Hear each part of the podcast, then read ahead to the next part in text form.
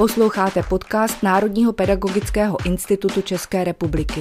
Sérii o bezpečnosti a právu v kyberprostoru pro vás připravuje Václav Maněna.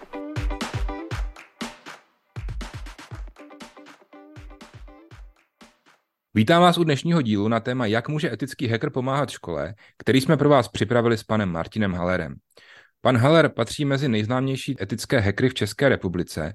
Je to vysoce uznávaný odborník, který se ale neváhá o své rady a zkušenosti podílet na svém blogu nebo na svých stránkách martinhaller.cz. Pane Hallere, vítejte. Dobrý den, děkuji za pozvání. Na začátek se optám, co si můžeme představit pod pojmem etický hacker? Co takový etický hacker dělá? Dělá to samý, co hacker, akorát s tím, že u toho neporušuje zákon a snaží se vlastně těma svýma znalostma pomáhat, posouvat věci dál, zlepšovat zabezpečení, upozorňovat na nějaké nedokonalosti. Ale pak je otázka, jestli vlastně každý si dokáže představit pod tím, co dělá hacker. Myslím, že většinou to máme spojené s něčím negativním a že vždycky ta motivace toho hackera je nějakým způsobem se nabourat do nějakého systému, abych pak mohl toho člověka třeba vydírat. Myslím si, že etický hacker ale má trochu jinou motivaci a možná i trochu jinou frekvenci.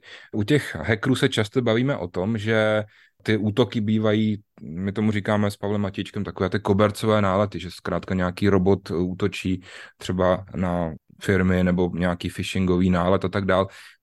Ten etický hacker funguje taky takhle, anebo třeba jdete cíleně po nějaké instituci a řeknete si, tady je dobré se na to zaměřit a pomoci jim třeba nějak s tou bezpečností. Rozhodně etické hacker nemůže fungovat kobercovými nálety, protože je potřeba mít vždycky svolení nebo povolení k tomu vykonávat tu činnost vůči nějakému subjektu, jestli to je jednotlivec, škola nebo firma.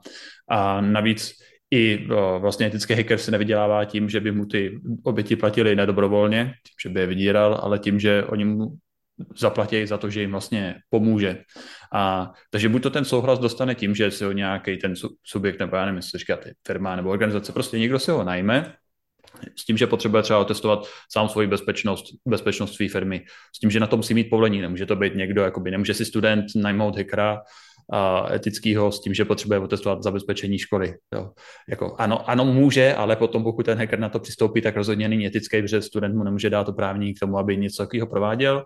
A, takže vlastně buď to ten etický hacker dostane to povolení, protože si ho ten subjekt najme, anebo uh, jsou firmy, které v podstatě dávají to povolení jakoby každému, pokud se bude chovat v rámci nějakých pravidel.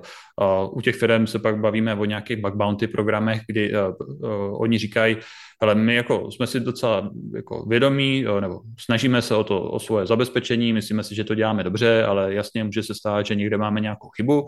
Vy všichni jste vítáni jako hledat chyby v našich systémech, ale pokud nějakou takovou najdete, tak nám ji prosím jako oznamte nějakým kanálem, nezveřejňujte ji, počkejte, než to jakoby opravíme a pokud nějakou takovou chybu najdete, tak podle její závažnosti vy dostanete od nás nějakou odměnu za to, co děláte.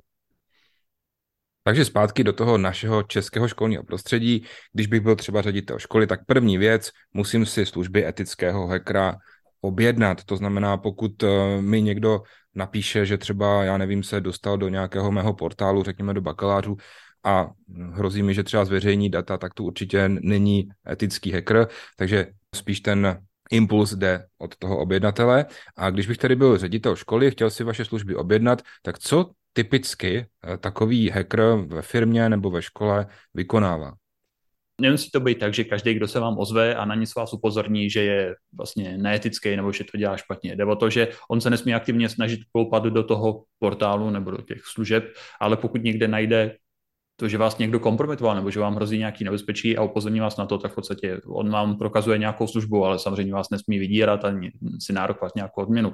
Ono se často stává, že jestli můžu odbočit, že firmy jsou třeba kompromitované, ani to nevědějí, že v podstatě hackři mají přístup do jejich sítě a na dark webu prodávají přístupy do té firmy, nebo prodávají nějaké údaje nebo informace nebo data, které unikly z té firmy. A teďka se občas stane, že třeba policie nebo nějací výzkumníci to sledují na tom dark webu a když si všimnou, že ty data té firmy jsou tam na prodej, tak tu firmu upozorní na to, že mají asi problém, aby ta firma se mohla jednak ty hackery mohla dostat pryč a mohla tu situaci začít řešit. Jo, dřív než třeba ty hackři to prodají někomu, kdo ty přístupy použije pro to, aby v té firmě nasadil ransomware nebo ji ještě víc ublížil. Takže kromě toho, že ten etický hacker může otestovat, řekněme, jestli třeba nedochází k nějakému úniku dat nebo odolnost zabezpečení těch systémů, tak jsou ještě nějaké další činnosti, které ve škole můžete dělat? Napadají mě různé penetrační testy. Ty penetrační testy jsou právě to, jak hledat ty chyby a dát nějaký jejich soupis, nebo v podstatě odhalit ty chyby dřív, než odhalit někdo, kdo by je chtěl zneužít, předat je těm interním správcům, aby je mohli opravit a zabezpečit tu síť. Toto je asi jako to hlavní, s čím ten netský hacker může pomoct. Může častokrát ten netský hacker pomoct i s tím, že pomůže třeba zabezpečit tu firmu, že ví, jak ty nejčastější problémy řešit, pokud má přesah i do zprávy, a nebo může třeba můžou aktivně pravidelně spolupracovat na, na nějaký bázi toho, že ten etický hacker bude po, pomáhat provádět nějaký vulnerability skeny nebo něco, nebo skeny třeba toho, co ta škola má viditelného z internetu, nebo jako který služby má publikovaný do internetu a upozorňovat na to, kdyby se někdo objevil problém. Takže takový vlastně bezpečnostní audit. Jasně, a ten to můžou dělat třeba jednorázově s nějakou frekvencí jednou za rok, jednou za dva roky, jednou za tři roky, nebo jenom jednorázově, aby se třeba ověřilo, jestli, jestli tam není náhodou nějaká časovaná bomba, a nebo to může být na nějaký pravidelný bázi. Těch etických hackerů je hodně a je to pro nás, nebo pro spoustu z nás, je to taková nová profese. Eh, je těžké poznat tu kvalitu a je možná někdy i těžké získat reference, protože zase chápu, že ti etičtí hekři jsou často vázáni nějakou smlouvou o mlčenlivosti. Tak mě napadá, jaké vzdělání takový etický hacker má? Je někde nějaké třeba formální vzdělání nebo jaké znalosti a dovednosti by měl mít? Dá se studovat na etického hackera vůbec někde? Já myslím, že teďka už i na vysokých školách už jsou nějaké obory. Myslím, že třeba u nás v Brně Masaryková univerzita, tak má určitě nějaký obor. Nevím, jestli jsou střední školy, kteří se, kteří se na to zaměřují, ale jinak jako v podstatě to povolání toho hackera nebo etického hackera není nějak, nejsou proto nějaké normy, takže dá se říct, že etickým hackerem nebo hackerem může být každý, kdo řekne o sobě, že hacker, řekněme, že takovýto schválení je asi tehdy, když za ty služby je mu někdo ochotný zaplatit, takže vlastně dokáže vykonat nějakou službu, která má pro někoho hodnotu. Určitě jsou na to certifikace, ale to, jsou to komerční certifikace, které si myslím, když tak, může se stát, že se pletu, v českém zákoně nemají nějakou jako oporu nebo zvýhodnění. Jo, v Americe už něco takového je, kde jsou nějaké normy a třeba ty normy jsou naplněny právě tím, že má někdo nějakou certifikaci. Já si myslím, že není nutné, aby na to člověk studoval, pokud to někoho zajímá, tak jako u nás v tom IT oboru si myslím, že je krásný, že na internetu je obrovská hromada informací, které jsou dostupné zadarmo a jsou v top kvalitě a člověk si může vybrat, eh, co chce studovat, nebo on, i ten etický hacking není jakoby o tom, že by to byl jenom jeden obor, v podstatě i v rámci toho etického hackingu se člověk eh, specializuje na určité oblasti, jestli testuje mobilní aplikace, nebo se zaměřuje na normální aplikace, se zaměřuje na weby, se zaměřuje na infrastrukturu, nebo na sítě, jo, nebo na cloudové služby. Je toho jako strašně moc, protože ty věci se neustále mění, vyvíjejí, je jako asi snad nereálný umět všechno a rozumět čemu, být ve všem jako specialista. A mně samotnému nikdy přijde líto, že já moc rád sleduju, na, na YouTube se dává spousta přednášek z velkých konferencí, kde přednášejí lidi, kteří jsou celosvětově nejlepší pro tu svoji danou oblast. A mě častokrát líto, když vidím, že třeba pod tím videem, pod tou přednáškou je jenom 1500 schlídnutí. Jo, protože je to obrovitánská obrovské množství kvalitních informací, které jsou zadarmo, jsou jako nejlepší v rámci světa. A, a má to málo schlídnutí, kdežto potom lidi si radši zaplatí nějakou komerční certifikaci nebo komerční školení, který ne, že by bylo špatný, ale častokrát ty komerční školení stojí ranec jako peněz.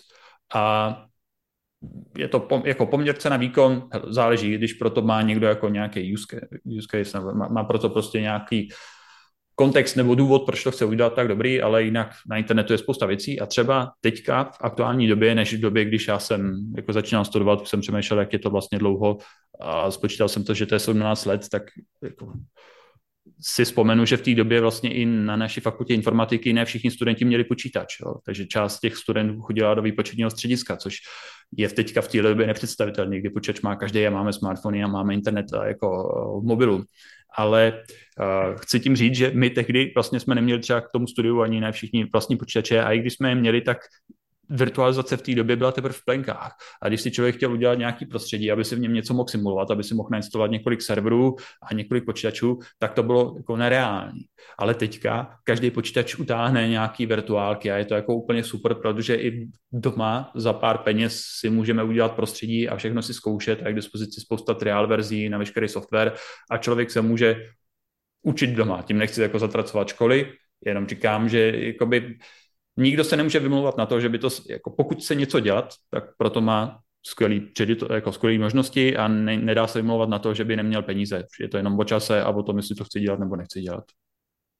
Mohu potvrdit, že to, co jste popsal, tak myslím si, že ve vzdělávání platí v dnešní době úplně univerzálně.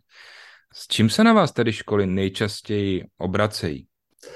My, eh, jako naše firma se změřuje hlavně na normální, na firmy soukromí, s tím, že ale jak častokrát pomáháme zachraňovat firmy po ransomwareu, tak i tak se na nás obrací, eh, obrátilo už řada škol, i třeba nějaký města nebo obce. A právě to bylo nejčastěji tehdy, když přišli o svoje data a ty útočníci je vydírali, že jestli chtějí ty data zpátky, tak za to musí zaplatit. Tyhle útoky typu ransomwareu, kdy opravdu té škole někdo něco zašifruje a potom chce výkupné, tak jsou docela časté. Má cenu s takovými eh, vyděrači vyjednávat, nebo eh, jaká, jaké je vaše doporučení, když už se tenhle ten problém stane?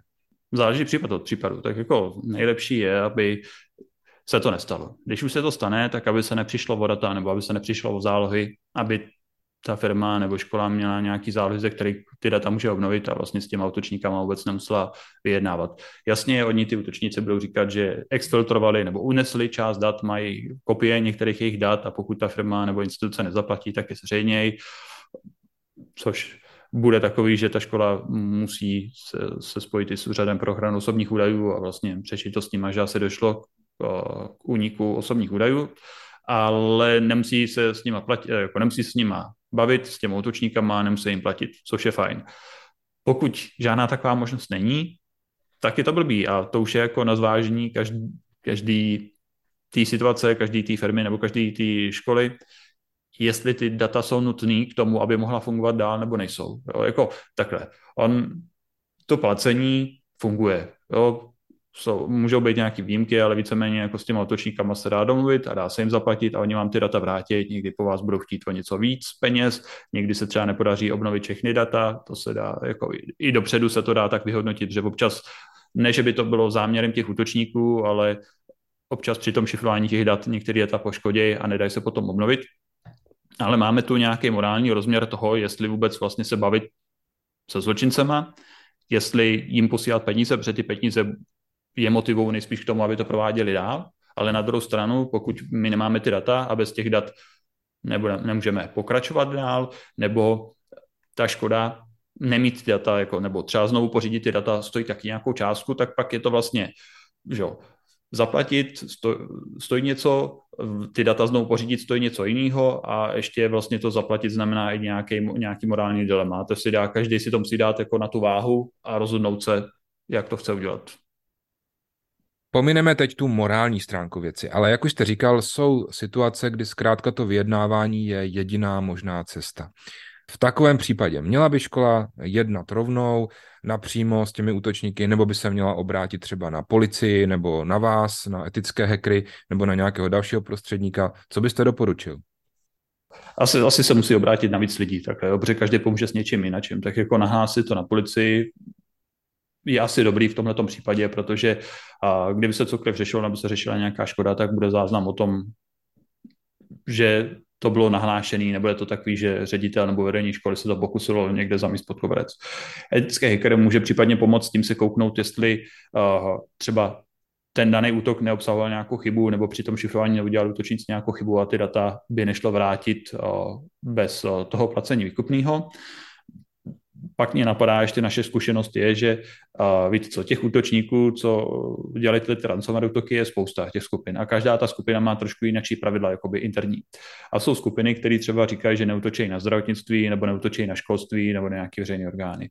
Ale teďka, když ty útočníci útočí, jak jste říkal o těch kobercových náletech, tak jako primárně u tohle typu útoků to tak je, že jim je, jako oni nejdřív jako řežou a potom se koukají, nebo nejdřív měř a potom řež. Jo. Takže nejdřív jako zautočej a potom se koukají, koho vlastně napadli.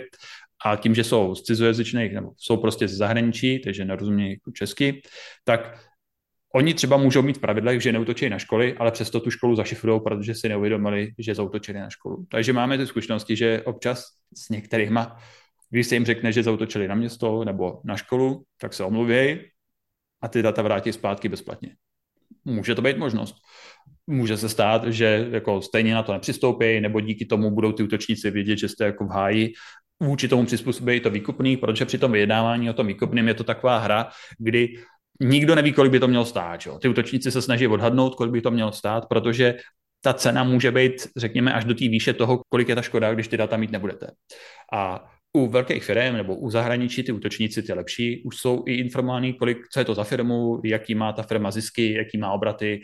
Občas ty útočníci už věděli, kolik má ta firma na účtu peněz. Takže podle toho se snaží odhadnout tu cenu, kolik by mělo být to výkupný. A e, zase teď jde o to, že i vy, když začnete vyjednávat, tak e, je důležitý nezbudit těch útočnících pocit toho, že jsou pro vás ty data životně důležitý. Musíte to vlastně hrát ideálně na to, že to je takový jenom něco tam bylo, ale nemá to pro nás moc hodnotu a ani na to nespěcháme nikdo ani platit nechce, ale tak víte, co hodilo by se to, jo, tak aby to výkupní bylo co nejmenší. A teďka jde o to mít na to nějakého člověka, který to asi jako za vás dobře zahraje, ty lidi, kteří jsou vlastně v tom problému, ať je to ten správce, který cítí jako ten, má ten pocit viny a cítí tu akutnosti situace nebo i to vedení, by nemuseli být třeba v tomhle tom, nemuseli by mít úplně chladnou hlavu při tom vyjednávání, takže by to mohla být nějaká externí osoba. Policie to určitě nebude, protože policie s útočníkama jednat jako nemůže, nebo je i dost omezená v tom, co může říkat. A jako někde jsem slyšel i to, že vlastně, když se policisti snaží vyjednávat s těma útočníkama, tak ty útočníci to vytušejí, že jedna s policajtama a potom s nima dál nekomunikují. Takže uh, to stejně musí být někdo další a teď by bylo dobré, aby to byl někdo, kdo s tím má zkušenosti, protože občas ty útočníci zkoušejí triky, kdy vám odemknou jenom část dat a za další chtějí znovu další peníze. Aby to proběhlo co nejhladčejc, rychle a za co jako nejmenší výkupný. To je cílem.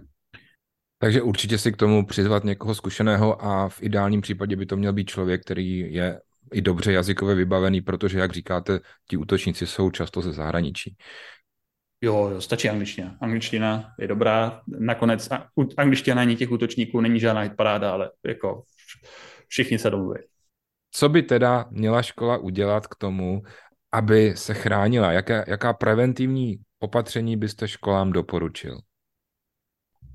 Moc rád bych řekl třeba nějaký tři body, které by se měly dělat, ale tak jednoduchý to není. Jde totiž o to, že i ten, ta kyberzločinnost a ty incidenty, které můžou nastat, jsou různý. Pro každý je potřeba jiných opatření. Takže teďka jsme se bavili o ransomwareu, který spočívá v tom, že ta síť je plně kompromitovaná, přijde se o data, přijde se o zálohy, všechno je zašifrované a útočníci chtějí peníze. To je jeden druh útoku. Další útok je to, že třeba jenom někdo kompromituje mailové účty a vynese data což je další druh útoku, ale ten je jinačí a je potřeba se mu jinak chránit. Proti tomu ransomwareu, tak jako nejdůležitější jsou ty zálohy, protože jasně blbý je to, že se ta síť zastaví, ale mám data, ze kterých můžu obnovovat a nemusím jako platit nikomu výkupný. Uh, u toho, u toho, u té kompromitace nějakých mailových účtů nebo tak je určitě důležité mít víc faktorový vyvařování na těch účtech, který firma, který, který škola používá a zároveň mít na těch počítačích školních aspoň nějaký antivirus, aby ten nejhloupější malware, který může přijít skrz phishingový eh, e-maily, byl odfiltrovaný. Stejně tak, pokud můžeme, tak zakázat makra v ofisech, protože vlastně makra jsou častý vektor. A taky uh, mít třeba nějaký application control, jako v podstatě používat SREP nebo AppLocker, kterým my řekneme, že ty, poč- ty uživatelé můžou pouštět jenom část vyjmenovaných aplikací. Tohle to jsou super jako opatření, které se dají udělat. Potom další uh, podvody můžou být tím, že se prolomí nějaká veřejně dostupná služba, nebo služba, kterou ta škola publikuje do internetu a ty útočníci na ní začnou těžit krypto nebo něco takového.